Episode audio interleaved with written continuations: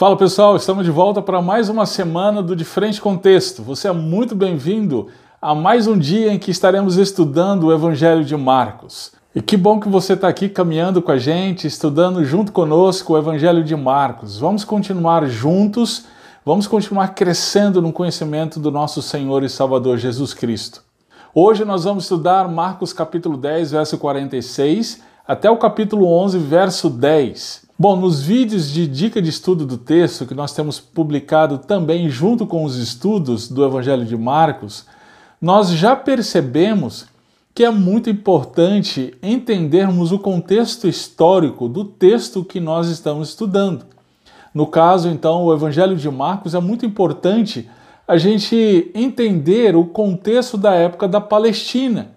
Nesse tempo, os romanos dominavam a Palestina desde o ano 63 a.C., quando na ocasião a Palestina foi conquistada pelo uh, general romano Pompeu. Bom, então no início do primeiro século, o clamor pela vinda do Messias era intenso por parte dos judeus da Palestina.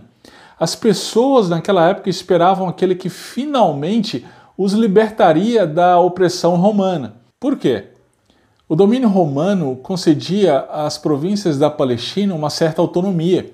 Os romanos eles concediam aos povos da Palestina que escolhessem até mesmo seus governantes. Acontece que esses governantes, eles, claro, estavam debaixo da autoridade do Império Romano.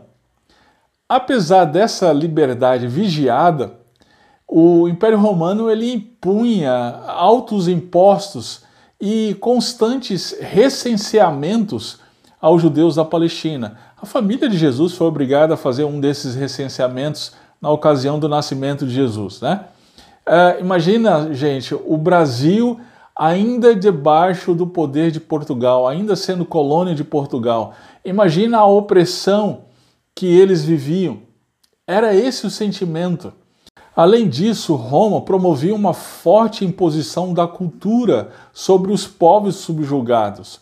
Era a chamada helenização, é que era a imposição da língua, da religião, da forma de fazer política, economia sobre os povos conquistados. Você pode imaginar então como um judeu da Palestina, ele vivia debaixo então dessa situação de opressão, onde o tempo inteiro sua forma de pensar, sentir e agir eram cerceados pelo Império Romano. Então a gente chega à ocasião do texto de hoje. Que momento histórico, que momento esperado por todos. Jesus finalmente chegou a Jerusalém. Aquele momento histórico narrado por Marcos é incrível. Jesus entrando em Jerusalém montado em um jumentinho e a multidão o aclamando: Hosana! Hosana o que vem em nome do Senhor. Mas o que isso significava? Quais implicações disso para a Palestina do primeiro século? Jesus ia libertá-los do Império Romano? Eles tinham uma visão correta a respeito do Messias? E, finalmente, quais as implicações disso para os nossos dias, para as nossas vidas hoje? Vem comigo, vamos juntos, vamos para de frente com o texto. Muito bem, gente, vamos à leitura do texto. Marcos capítulo 10, verso 46, até o capítulo 11, verso 10. Diz assim: E vieram para Jericó. E saindo ele de Jericó com seus discípulos e uma grande multidão, Bartimeu o cego, filho de Timeu, estava sentado junto do caminho, mendigando. E ouvindo que era Jesus de Nazaré, começou a clamar e a dizer: Jesus, filho de Davi, tem misericórdia de mim. E muitos o repreendiam para que se calasse. Mas ele clamava cada vez mais: Filho de Davi, tem misericórdia de mim. E Jesus, parando, disse que o chamassem. E chamaram o cego, dizendo-lhe: Tem bom ânimo, levanta-te, que ele te chama. E ele, lançando de si a sua capa, levantou-se e foi ter com Jesus. E Jesus, falando, disse-lhe: Que queres que eu te faça? E o cego lhe disse: Mestre, que eu tenha vista. E Jesus lhe disse: Vai, a tua fé te salvou. E logo viu e seguiu a Jesus pelo caminho.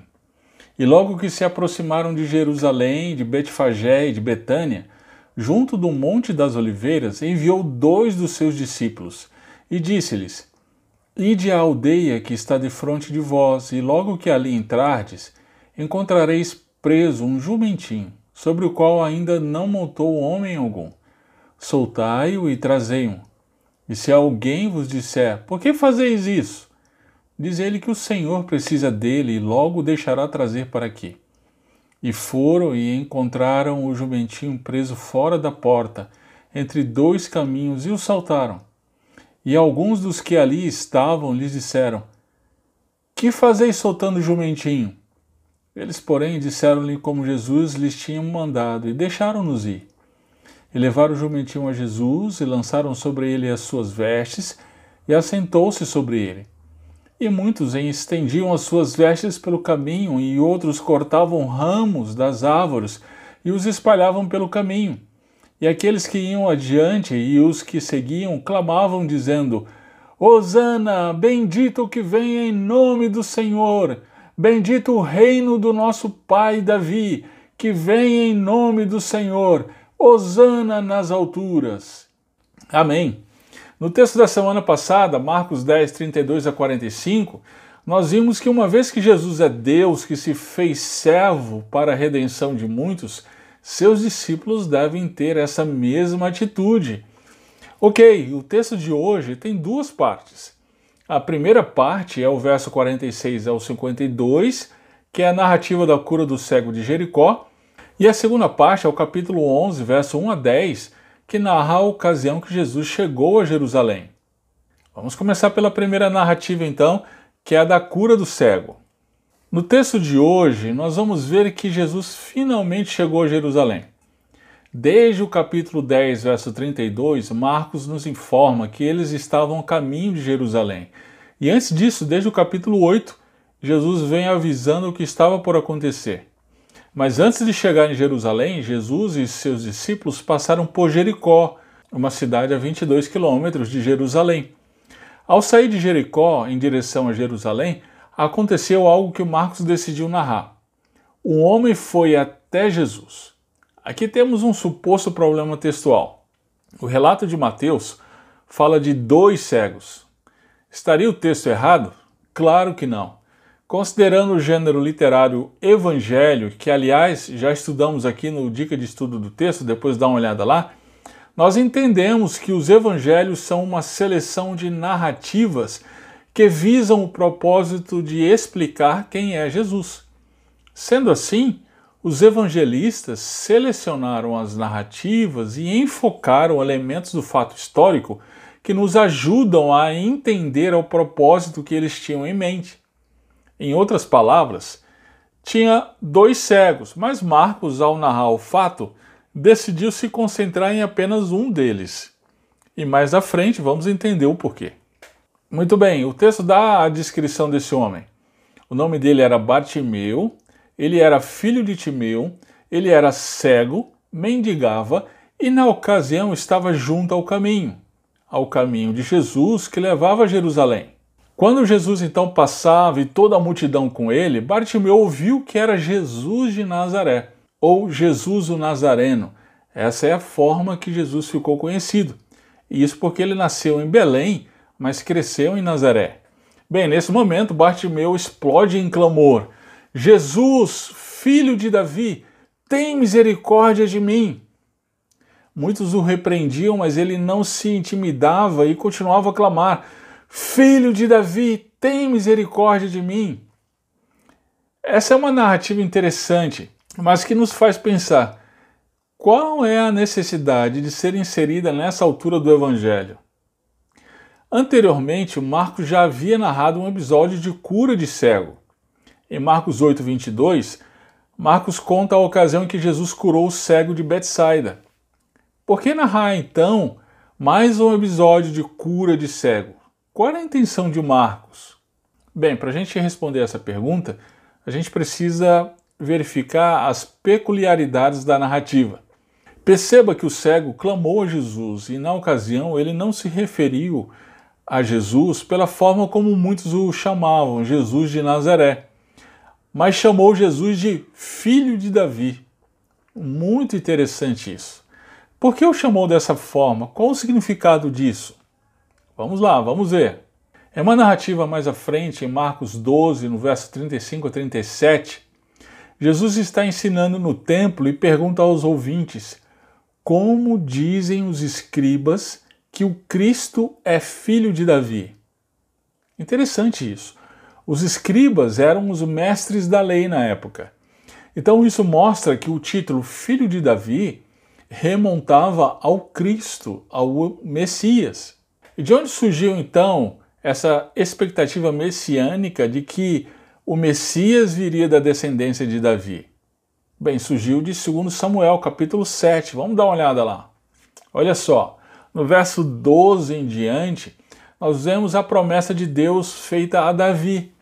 Como acontece muitas vezes nas profecias do Antigo Testamento, essa profecia tem dupla referência. Perceba que Deus promete levantar a Davi um descendente. Veja no verso 12 que Deus estabeleceria o seu reino e ele edificaria uma casa para o nome de Deus. Isso de fato aconteceu. Salomão, filho de Davi, sucedeu a seu pai e construiu o templo. Entretanto, a promessa continua. Olha só, confirmarei o trono do seu reino para sempre. A ênfase está na perpetuidade do trono de Davi é bem óbvio que isso não aconteceu com Salomão. Então, a quem a promessa se referia? Ao filho de Davi que viria e seria ungido, o Cristo, o Messias. E é bem interessante a gente ver como essa profecia ela é desenvolvida por todo o Antigo Testamento. Antes mesmo dela, lá em Gênesis capítulo 9, verso 10, na ocasião em que Jacó chamou seus filhos e pronunciou a bênção a cada um deles, é muito interessante a bênção dada para Judá em especial. Olha só, olha o verso 10.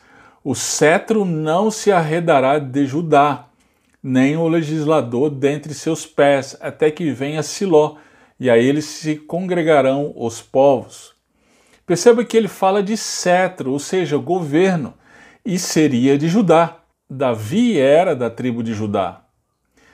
Bem, mais na frente, o Salmo 2 fala do ungido do Senhor como rei.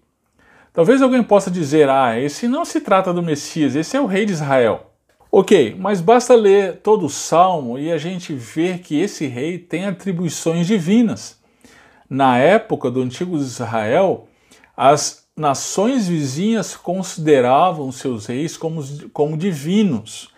Esses reis se colocavam como divinos, mas esse não era o costume de Israel.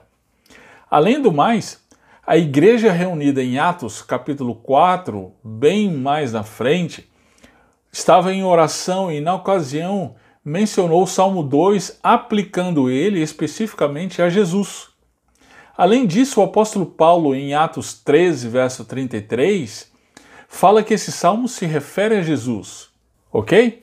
Bom, se você ainda não assistiu Assista a excelente exposição desse salmo no nosso canal. Ele foi feita pelo pastor Ricardo Libânio, está lá no nosso canal, Salmo 2. A profecia continua sendo desenvolvida no Antigo Testamento. Vejamos Isaías capítulo 9, versos 6 e 7. Veja que a profecia fala de filho novamente. Fala de principado, ou seja, um governante mas não como os outros. Veja as atribuições divinas: maravilhoso, conselheiro, Deus forte, Pai da eternidade, príncipe da paz. Seu governo seria eterno. E olha o detalhe: sobre o trono de Davi. Gente, então o Antigo Testamento é riquíssimo dessas profecias. Não dá para esgotá-las aqui, é só para a gente ter uma noção disso. Mas vamos ver só mais uma. Olha só Jeremias. Jeremias também profetizou a respeito. Lá no capítulo 23, versos 5 e 6, dá uma olhada. Deus levantaria Davi um renovo justo. Ele seria rei e seria a salvação do seu povo. Perceba que Judá reaparece aqui. Séculos separam as profecias, mas elas se unem em uma única mensagem. Isso é incrível, gente. Só poderia ser de Deus mesmo. Esquece Nostradamus. Isso aqui que é profecia. Note ainda que a profecia de Jeremias menciona a salvação de Judá. Ok, então agora a gente já percebeu de onde vinha a tradição sobre a vinda do Messias. Então a gente pode entender que era a essa promessa que o cego Batimeu se referia. Não dá para a gente saber se ele entendia toda a implicação do título Filho de Davi. Eu acho que não. De toda forma, entendemos que assim como o Espírito Santo levou Pedro à confissão: Tu és o Cristo, nessa ocasião o Espírito Santo estava conduzindo aquele homem a clamar: Filho de Davi. E Jesus, então, o ouviu e mandou chamá-lo. Mais do que depressa ele se levantou e foi a Jesus. Jesus então perguntou o que ele desejava e Bartimeu respondeu que desejava ver. Jesus então atendeu o seu pedido e imediatamente aquele homem foi curado. É bem interessante aqui no verso 52 as palavras de Jesus. Vai, a tua fé te salvou. O que isso significa? Uma dica importante aqui é a seguinte: toda vez que a palavra salvação aparece nas Escrituras, a gente tem que perguntar: salvar do quê? O significado das palavras, lembre-se, depende diretamente do contexto literário. O contexto aqui é de cura. Então a salvação aqui se refere à cura física. Entretanto, aqui o contexto literário nos ajuda a entender que também estava envolvida a salvação espiritual. Veja que na sequência o homem é curado imediatamente e seguiu a Jesus. Houve uma transformação naquele homem. Ele não somente teve a sua visão restaurada, mas também tornou-se discípulo de Jesus. É, isso nos faz lembrar então Romanos capítulo 10, verso 13, onde Paulo diz: Todo aquele que invocar o nome do Senhor será salvo. Aquele homem clamou pelo filho de Davi. Esse clamor só foi possível por conta da fé. Na sequência lá de Romanos, nas palavras de Paulo, em Romanos 10, capítulo 17, Paulo continua a dizer o seguinte: A fé vem pelo ouvir e o ouvir a palavra de Deus. Sendo assim, o cego Bartimeu, ele não tinha fé inata, ele recebeu a fé para a salvação e, por conta disso, então, ele clamou. O Senhor Jesus, o Rei do reino de Deus, que trouxe restauração da destruição que o nosso pecado causou, ouviu o clamor daquele homem e o salvou. Eu quero encorajá-lo, querido, a se juntar ao cego Bartimeu nesse momento e clamar por aquele que é o único que pode salvar você. Jesus, o filho de Davi, o rei prometido que trouxe o reino de Deus. Clame a ele, clame somente e exclusivamente a ele. Muito bem, vamos em frente, vamos ver a narrativa seguinte. Essa narrativa refere-se à ocasião da chegada de Jesus a Jerusalém. O que, que aconteceu? Qual a relação disso com a narrativa do cego de Jericó? Quais as implicações disso para nós? É, vamos lá, vamos, são várias perguntas, vamos ver. Marcos diz que eles aproximaram-se de Jerusalém e acrescenta a informação junto ao Monte das Oliveiras. É bem interessante Marcos inserir esse detalhe aqui. Posteriormente, esse vai ser o local em que Jesus agonizou em oração antes de ser preso e depois condenado. É bem interessante o contraste com uma pitadinha de ironia que Marcos coloca aqui: aclamação e futura agonia, sofrimento e morte. É o paradoxo que nós vimos no estudo do texto da semana passada. Bem, é nesse local que Jesus dá instruções a seus discípulos quanto ao conseguir um jumentinho. Por que será da importância de um jumentinho? Qual a razão disso? Bem, na antiguidade, no Oriente Médio, era costume que os reis, na ocasião de sua aclamação, entrassem na cidade capital do reino montados em um jumentinho. Por exemplo, quando Salomão foi proclamado rei, ele montou em um jumentinho e foi aclamado pela multidão em procissão. Isso está relatado lá em 1 Reis, capítulo 1, verso 38 e os seguintes. Por que em um jumentinho e não em cavalo de guerra? Porque ele não era um conquistador, mas alguém que trazia paz. Foi então exatamente isso que aconteceu com Jesus. Só que com um detalhe. Vamos dar uma olhada na profecia de Zacarias. Eu mencionei anteriormente que haviam várias outras profecias que tratavam da vinda do Messias como rei. Pois é, aqui está mais uma delas, Zacarias capítulo 9, verso 9. Olha só o que diz: Alegra-te muito, ó filha de Sião, exulta, ó filha de Jerusalém, eis que o teu rei virá a ti, justo e salvador pobre e montado sobre um jumento e sobre um jumentinho filho de jumenta.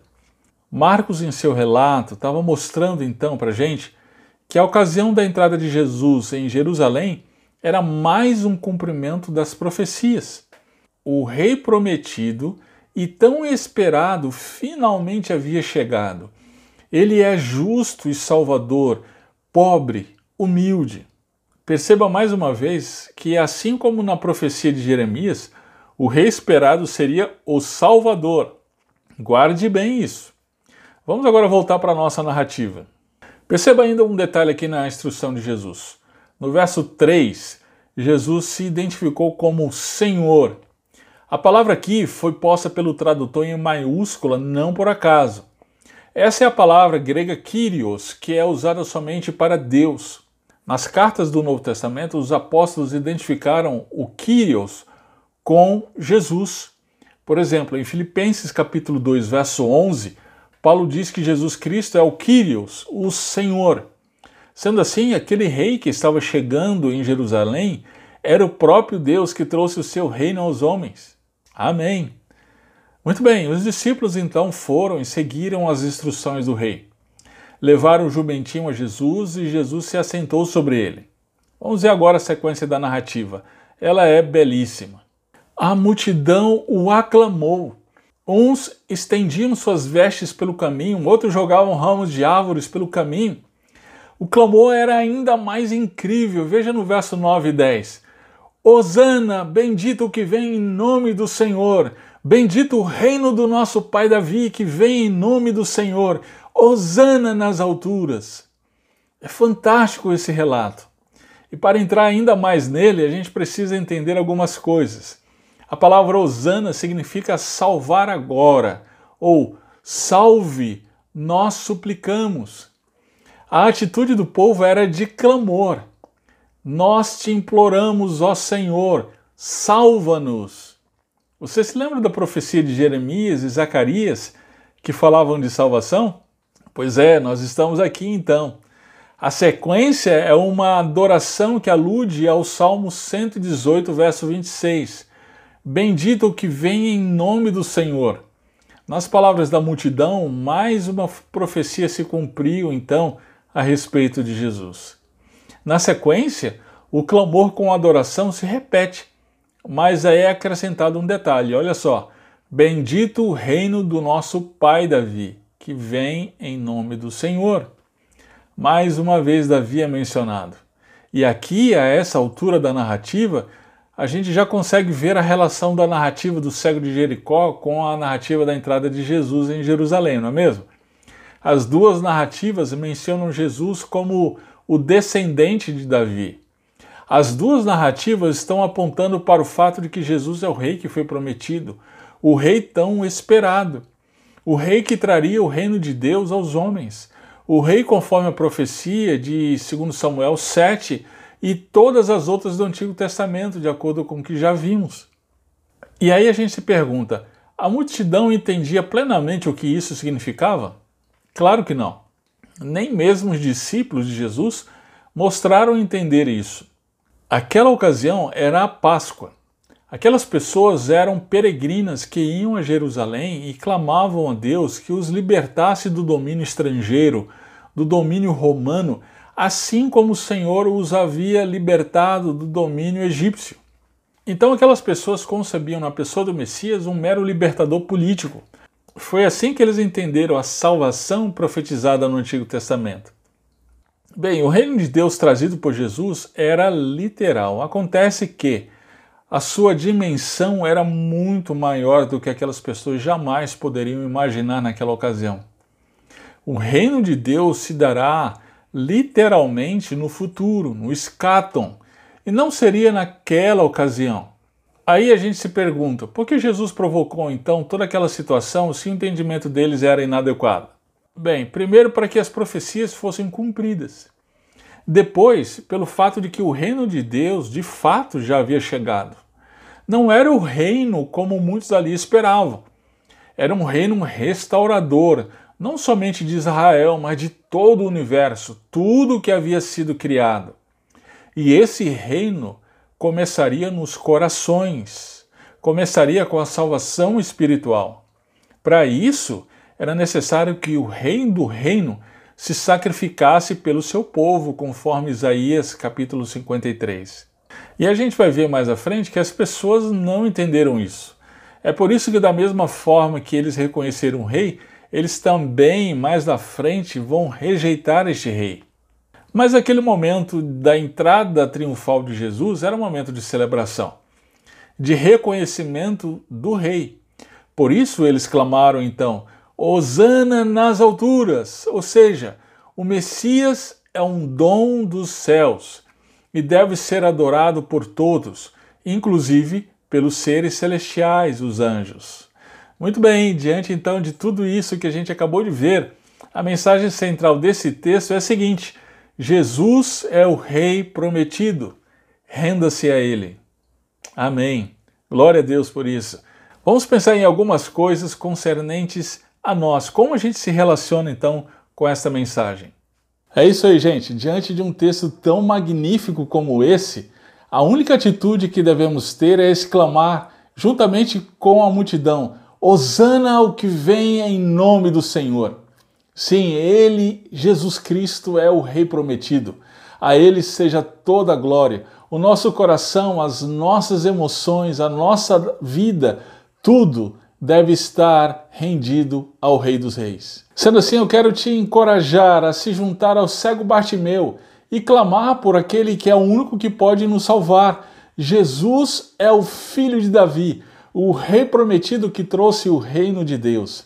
Eu quero encorajá-lo também a se juntar à multidão e, pelos motivos corretos, é claro, clamar: Hosana, Hosana, bendito o que vem em nome do Senhor. Jesus, ele veio para nos libertar da opressão do nosso próprio pecado. Ele, com o seu próprio sangue, nos trouxe redenção. Renda-se ao Rei. Uma outra coisa para a gente pensar, gente, é que os judeus, na época de Jesus, eles esperavam um Messias que os libertasse da opressão romana. Bem, em nossos dias, algumas pessoas também concebem um Messias de acordo com suas apreensões. Para essas pessoas, Jesus é um grande amigão, um companheiro de todas as horas. Ele nunca é contra quem quer que seja, está sempre pronto a apoiar as pessoas, seja lá o que façam ou o que pensem. É o Jesus coaching. Cuidado! Projetar em Jesus um Messias de acordo com as nossas expectativas foi o erro da multidão e continua sendo o erro de muita gente.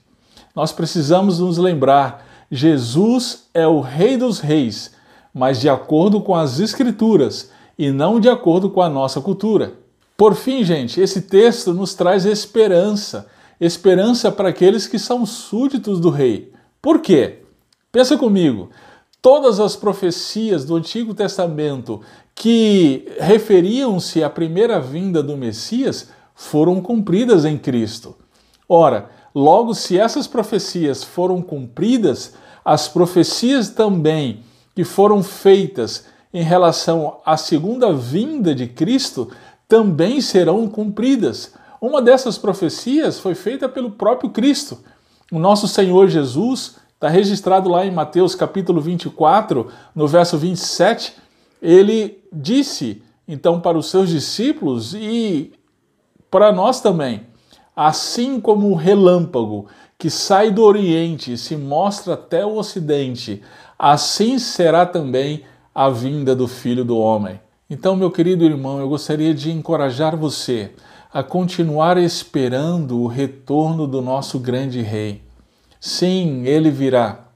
E pensa comigo, assim como os leitores de Marcos estavam padecendo muitas aflições, eram muitos desafios da sua época por conta do Império Romano, assim nós também sofremos, nós cristãos, nós súditos do, do rei, nós também sofremos muitas aflições, muitos desafios do nosso tempo. Mas é certo, ele virá. E quando ele vir, ele enxugará dos nossos olhos toda lágrima. Então permaneça firme, esperando pelo seu rei. É isso aí, gente. Espero que o estudo dessa semana tenha sido bênção para você. Lembre-se de deixar o seu like, compartilhar com seus contatos, seus amigos, seus parentes, para que eles também sejam edificados. Vamos continuar juntos então no De Frente com Texto, vamos continuar juntos sendo edificados pela palavra de Deus. Lembre-se que na quinta-feira nós temos uma nova exposição de Salmos. Vamos lá, vamos juntos. Vamos continuar no De Frente com Texto.